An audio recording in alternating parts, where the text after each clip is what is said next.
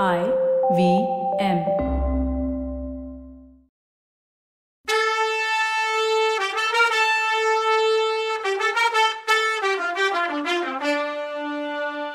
வணக்கங்க. நான் கவிதா பேசுறேன். வெல்கம் டு கதை பாட்காஸ்ட் சிவகாமியின் சபதம். இது எபிசோட் நம்பர் தொண்ணூத்தி அஞ்சு. இந்த எபிசோடோட டைட்டில் வேஷமே அவளுக்காகத்தான். என்னை காப்பாத்த உன் உயிரை கொடுக்க துணிஞ்சதை என்னால எப்படி மறக்க முடியும்னு தழுதழுத்த குரல்ல சொன்னாரு புலிகேசி சக்கரவர்த்தி. அப்படி அவர் சொன்னப்போ அவர் கண்ணுல கண்ணீர் துளிர்த்தது. ஆ இதென்னது? நெஞ்சில ஈரப்பசையே இல்லாத கிராதக புலிகேசியோட கண்ணுல கண்ணீரா? இது நிஜம்தானான்னு சோதிச்சு தெரிஞ்சுக்கிறதுக்காக முழு நிலவு தன்னோட வெள்ளி கிரணங்களை கொஞ்சத்த வெளியில விட அந்த ஒளியில புலிகேசி கண்ணுல வந்த நீர்த்துளிகள் ஆழமான கடலுக்குள்ள இருக்க நல்ல முத்து மாதிரி சுடர் விட்டு பிரகாசிச்சுச்சு. புலிகேசி உணர்ச்சி பிழம்பா இருக்கதையோ அவரோட கண்ணீரையோ கவனிக்கல பிட்சு. கிழக்கு வானத்துல மிதந்துட்டு இருந்த முழு நிலவை பார்த்துக்கிட்டே அந்த பாவிங்க என்ன நீன்னு நினைச்சுக்கிட்டு புடிச்சுக்கிட்டு போனாங்க. காட்டு பிரதேசத்தை எல்லாம் தாண்டி அந்த பக்கம் கொண்டு போனதும் என்ன குதிரை மேல ஏற சொன்னாங்க. நான் குதிரை ஏற தெரியாம தவிச்சதை பார்த்ததும் அவங்களுக்கு என் மேல சந்தேகம் வந்துச்சு.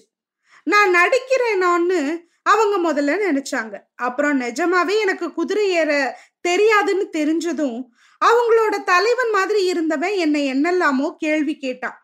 என்னோட பதில கேட்டு அவங்க திகைச்சாங்க. உன்னோட காதுல நீ குண்டல போட்டுக்கிட்டு இருந்த. அதுக்கான ஓட்டம் உன் காதுல இருந்துச்சு. என் காதுல ஓட்டியே இல்லைன்னு பார்த்ததும் அவங்களுக்கு நான் நீ இல்லைன்னு நிச்சயமாயிடுச்சு. உன்னை பிடிக்க முடியாததுனால வந்த கோவத்தை எல்லாம் என் மேல காட்டி என்னை கொடுமைப்படுத்தினாங்க. என்னை அடிச்ச அடியோட தழும்பு இதோ இன்னும் இருக்குன்னு புத்த பிட்சு தான் முதுக தொட்டு பார்த்துக்கிட்டாரு. ஐயோ அண்ணா அந்த தழும்புகளை பார்த்து எத்தனையோ நாள் நான் தூக்கம் இல்லாம தவிச்சிருக்கேன். ஆனா அதையெல்லாம் எதுக்கு இப்போ ஞாபகப்படுத்துறேன்னு புலிகேசி அலர்னாரு தம்பி உனக்கு நான் ஞாபகப்படுத்தலை. எனக்கு நானே ஞாபகப்படுத்திக்கிறேன். அதையெல்லாம் இன்னைக்கு நினைச்சு பார்த்தா எனக்கு மனசுக்கு கஷ்டமா இல்ல சந்தோஷமா தான் இருக்கு. உதவி செய்யறதுல உள்ள பலன் இதுதான். ஒருத்தருக்கு ஒத்தாசை செய்யறதுக்காக நாம கஷ்டப்பட்டோம்னா கஷ்டம் அதை அனுபவிக்கும் போது மட்டும்தான் இருக்கும். சீக்கிரமே அது போயிடும். அப்புறம் வாழ்நாள் உள்ள வரைக்கும் நாம செஞ்ச உதவியை நினைச்சு நினைச்சு சந்தோஷப்படுறோம். ஆனா தம்பி அந்த பழைய கதையெல்லாம் இப்போ ஞாபகப்படுத்துறது உனக்கு மனுஷ கஷ்டத்தை கொடுத்துச்சுன்னா நான் சொல்லலைன்னு நாகநந்தி நிறுத்தினாரு. ஆனா என்ன சொல்ற? எனக்கும் அந்த காலத்தை நினைச்சா எவ்வளவோ சந்தோஷமா இருக்குன்னு சொன்னாரு புலிகேசி. அப்படின்னா சரி நான் அதை கண்டினியூ பண்றேன். கொஞ்ச நேரம் வரைக்கும் அந்த பாவிங்க கொடுமைப்படுத்தினதை எல்லாம் பொறுத்துட்டு இருந்தேன். பொறுக்க முடியாம போனப்புறம் நான் அஜந்தா புத்த சங்கிராமத்தை சேர்ந்தவன்னு அவங்க கிட்ட சொன்னேன். உடனே அவங்க பயந்து போயிட்டாங்க. நான் போட்டிருந்த ட்ரெஸ் எப்படி கிடைச்சதுன்னு கேட்டாங்க. பொய்கை கரையில அதெல்லாம் கிடந்ததுன்னும் நான் அதை பார்த்ததும் போட்டு பார்க்கணும்னு ஆசையில போட்டுக்கிட்டேன்னு சொன்னேன். என்னை கூட்டிக்கிட்டு திரும்ப அதே பொய்கை கரைக்கு வந்தாங்க. சுத்தி இருந்த காட்டு பகுதியில எல்லாம் தேடி பார்த்தாங்க. கடைசியில ஏதோ காட்டு மிருகம் உன்னை கொன்னு தின்னுருக்கணும்னு முடிவு பண்ணி என்னை விட்டுட்டு திரும்பி போனாங்க. அப்புறம் நீ வழி கண்டுபிடிச்சு பத்திரமா போய் சேர்ந்தியோ என்னவோன்னு கவலையோட நானும் அஜந்தாவை பார்த்து கிளம்புனேன்னு பிட்சு சொல்லும்போது வாதாபி சக்கரவர்த்தி அப்ப குறுக்க வந்து நீ சொன்னபடியே நான் நதி வழியே பிடிச்சு போனேன். வளைஞ்சு வளைஞ்சு போன நதியோட எத்தனை தூரம் போனாலும் மனுஷ சஞ்சாரமே இல்லை. அடிக்கடி எத்தாப்புல செவர் மாதிரி மலை நின்று அந்த பக்கம் போக வழியே இல்லைன்னு தோணுச்சு. போக போக இப்படியே இருந்துச்சு. ஒருவேளை நீ சொன்னதை தப்பா புரிஞ்சுக்கிட்டு தப்பான வழியில போறேனோன்னு தோணுச்சு. நீ ஒருவேளை என்னை ஏமாத்திட்டியோ சித்தப்பா மங்களேசன் கிட்ட போய் சமாதானம் பண்ணிக்கிட்டு நாட்டை ஆள பாக்குறியோன்னு கூட நினைச்சேன். கடைசியில அஜந்தாவோட அற்புத சித்திர குகைகளுக்கு போய் சேர்ந்தேன். நீ சொன்ன மாதிரியே அங்க யார்கிட்டயும் பேச்சு கொடுக்காம சிற்பியோட சிஷ்யனா நடந்து காலம் கடத்தினேன்.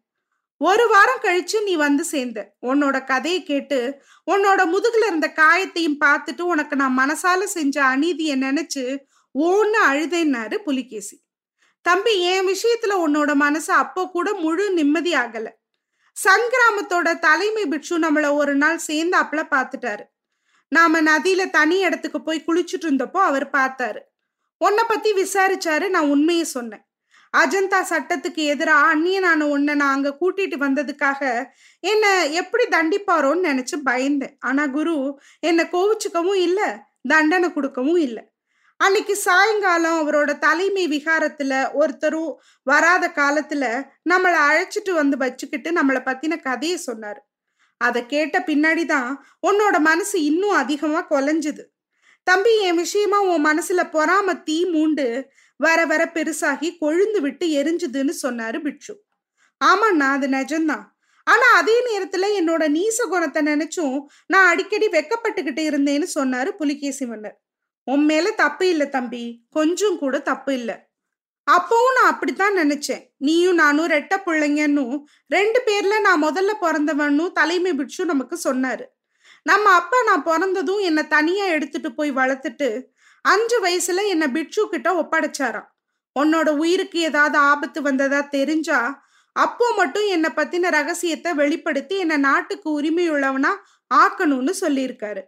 இதையெல்லாம் பிட்சு குரு நமக்கு சொல்லி உன்னை நானே காப்பாத்தும்படியா நேர்ந்த விதியை குறிச்சு ஆச்சரியப்பட்டாரு.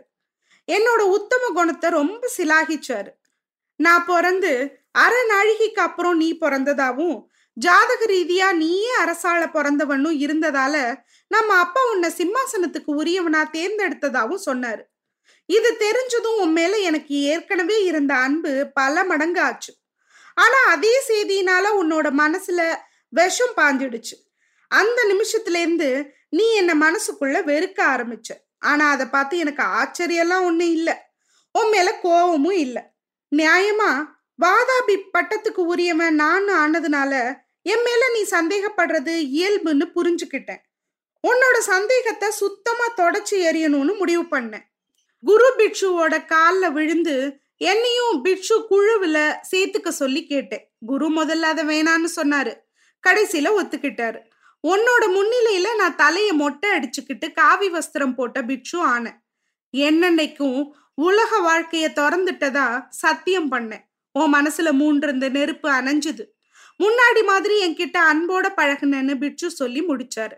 அண்ணா அன்னையிலேருந்து எனக்கு தெய்வம் நீதான்.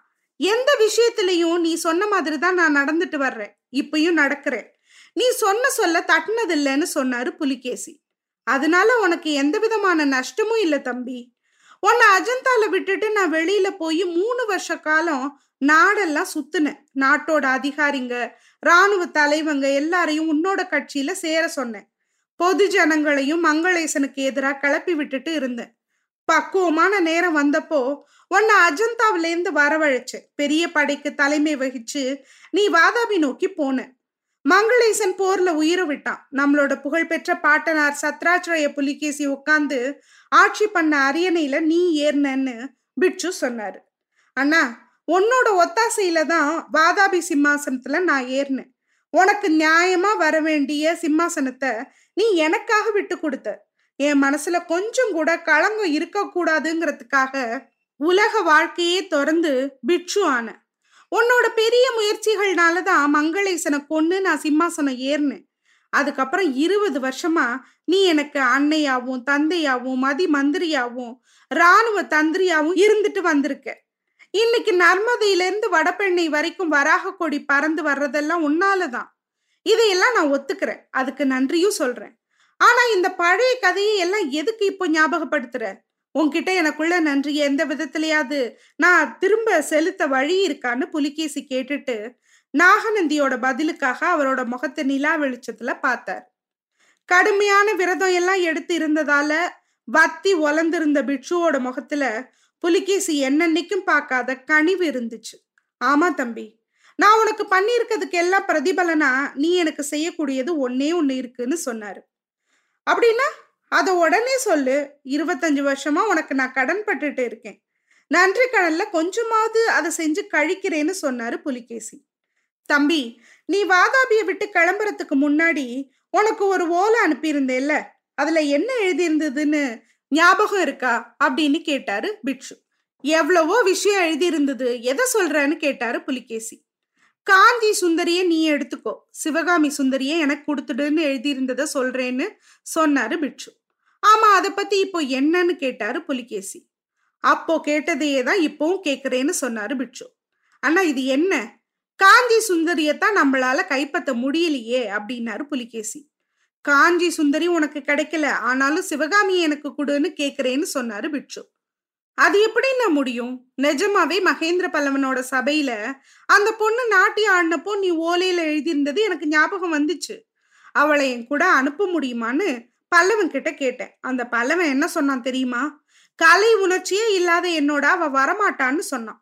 இப்ப திரும்பவும் காஞ்சி மேல படையெடுக்க சொல்றியா? அப்படின்னு கேட்டாரு புலிகேசி. வேணாம் தம்பி திரும்பவும் படையெடுக்க வேணாம். காஞ்சி சுந்தரி உனக்கு கிடைக்கல. ஆனா சிவகாம சுந்தரி எனக்கு கிடைச்சிருக்கா. அவளை கொண்டு வந்தேன்னு சொன்னாரு பிட்சு என்ன? என்ன? நிஜமாவா? அப்படின்னு கேட்டாரு புலிகேசி. தம்பி அவளுக்காக தான் உன்ன மாதிரி வேஷம் போட்டேன். அவ அப்பாவோட உயிரை காப்பாத்துனேன். சிவகாமிக்காகவே படைத்தலைமை வகிச்சு மகேந்திர பல்லவனோட மணிமங்கலத்துல போர் புரிஞ்சேன். அவளுக்காகவே போற நடுவுல நிறுத்திட்டு பின்வாங்கினேன்னு சொன்னாரு பிட்சு அதுக்கு புலிகேசி அண்ணா எல்லாம் விவரமா சொல்லுன்னு கேட்டதும் நாகநந்தி தான் மூணு வருஷத்துக்கு முன்னாடி தென்னாட்டுக்கு வந்ததுல இருந்து செஞ்சதை எல்லாம் விவரமா சொன்னாரு.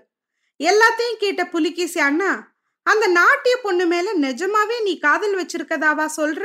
அப்படின்னு நம்பிக்கை இல்லாத குரல்ல கேட்டாரு. ஆமா தம்பி சத்தியமாத்தான்னாரு பிட்சு.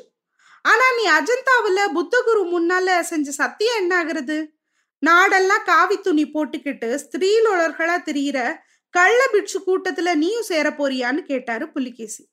தம்பி இந்த கேள்விய உன்கிட்ட இருந்து எதிர்பார்த்தேன். இதுக்கு பதில் சொல்லவும் தயாரா இருக்கேன். ஆனா ரெண்டொரு வார்த்தையில சொல்ல முடியாது பதில. விவரமா சொல்லணும். கேக்குறியான்னு கேட்டாரு. கட்டாயம் கேக்குறேன். ஆனா சொல்லத்தான் வேணும்னு உன்னை நான் கட்டாயப்படுத்தல. உனக்கு இஷ்டம்னா சொல்லு இல்லைன்னா சொல்ல வேணான்னு சொன்னாரு புலிகேசி.